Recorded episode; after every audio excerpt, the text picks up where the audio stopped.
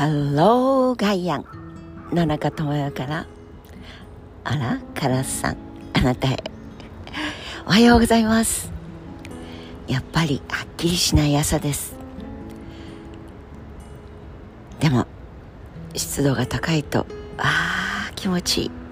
と言って深呼吸をしている葉っぱたちがたくさんいるのが見えるようです。私たちはやっぱり湿度があるとジメジメじとじとべったり。どうしても快適さからは遠くなってしまうしお洗濯は乾かないしと思いますがやっぱりみずみずしいの第一段階ぐらいに捉えてこれはこれお肌のためには乾燥より良いわいと思ってしまいましょう。何しろ24度という朝の温度は初めてかな、えー、4度です。3度です。冷蔵庫からちょっと今あの下の方にあるうちの冷蔵庫はそうなんですけど冷凍庫に近づいてます。と同じ場所で同じようにお話をしていた半年前のこと。なんだか遠い昔のような気がしてきます。こうして毎日同じところで同じように同じ時間でというルーティンのスタートを切ると例えばお前が先に入ってきてそして殴ってきたんだよ。いやいやいやそうじゃないでしょう。あんたたちがさひどいことしていかにも裏切るようなことしたしもともと俺たち一緒だったんじゃんだけどさそりゃねえだろってああいう風にはなりたくねえって言ってたやつの甘いもん食べたりなんか接待してもらったりいろんな道具もらったりして花から向こうのやつらと同じように考えてる。そんな風なことを具体的にやられた俺たちだってやっぱりさ、いやいやそうは言ってもさ、お前金だろ？資源だろ？そうそう。何の導入部分かというと、まあ、ある戦争のことを頭に浮かべながらの、まあ、友達同士の喧嘩みたいな風に喋ってみましたが、本当に気が重くなりますが、水かけ論、そうです。ちょっと無理くりな混ぜこぜかもしれませんが今月の水から言うと水かけ論に終止符を打つのはその水をなくす。そうそう砂漠で水かけ論だねこれは。というのは相当贅沢な営みですよ。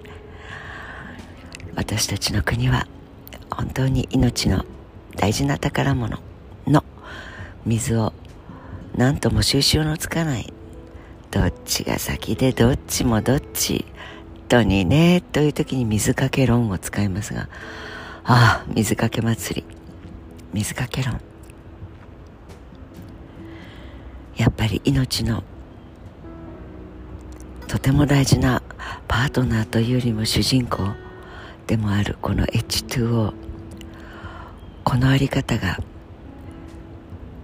文化の程度高い低いの程度じゃなくて文化の彩度明度明るさとか暗さとかそういう表現の方がいいのかな。えいい悪いではなくてその土地その土地の人々の考え方にも大きく影響してくるような気がします。まだ終わりませんあの戦争。で相変わらず当たり前だよ命がけでさ領土を守るよって。へえ。より多くそのために人を殺している。埼玉県と山梨県。当たり前だよ。領土とか富士山が欲しいとか言って攻めてくるんだから俺たちは富士山守るよって。いや住んでいれば住んでいるでいいことありますけど遠くから眺めている。遠くから眺めることのできる美しさありますよね。そう。同じ国民になってみれば埼玉っていうのと山梨っていうまあ東京とでも。でもここに男たちが領土拡張みたいな。そんなことで戦争をして殺し合っていた。今どうします？埼玉と静岡あるいは東京と神奈川。バカ言ってんじゃねえよ。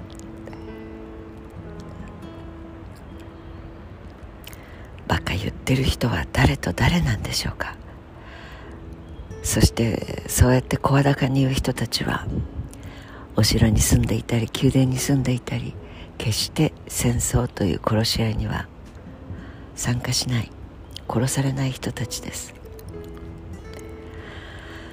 はあ。月曜日からため息ついててどうします？ともよちゃん。はい。ごめんなさい皆さん。というようなわけなので私たちが私たちのこの国でそんな愚行を始めてはいけない。というそのために何が必要かという人生を送らないと。これからこうやって24度だ雨だ天気だなんて言ってる命がなくなってしまう。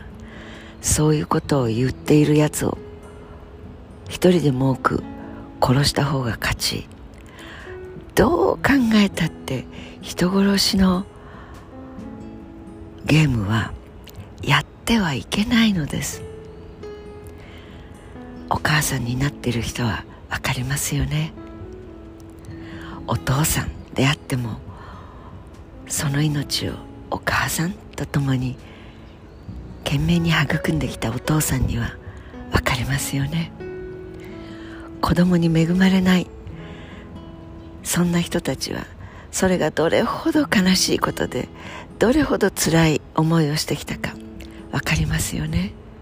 それをむざむざと民主主義だとかいうもののために立ち上がれとか言われて人殺しをせいそんなことを命令するリーダーをあなたは選びますか？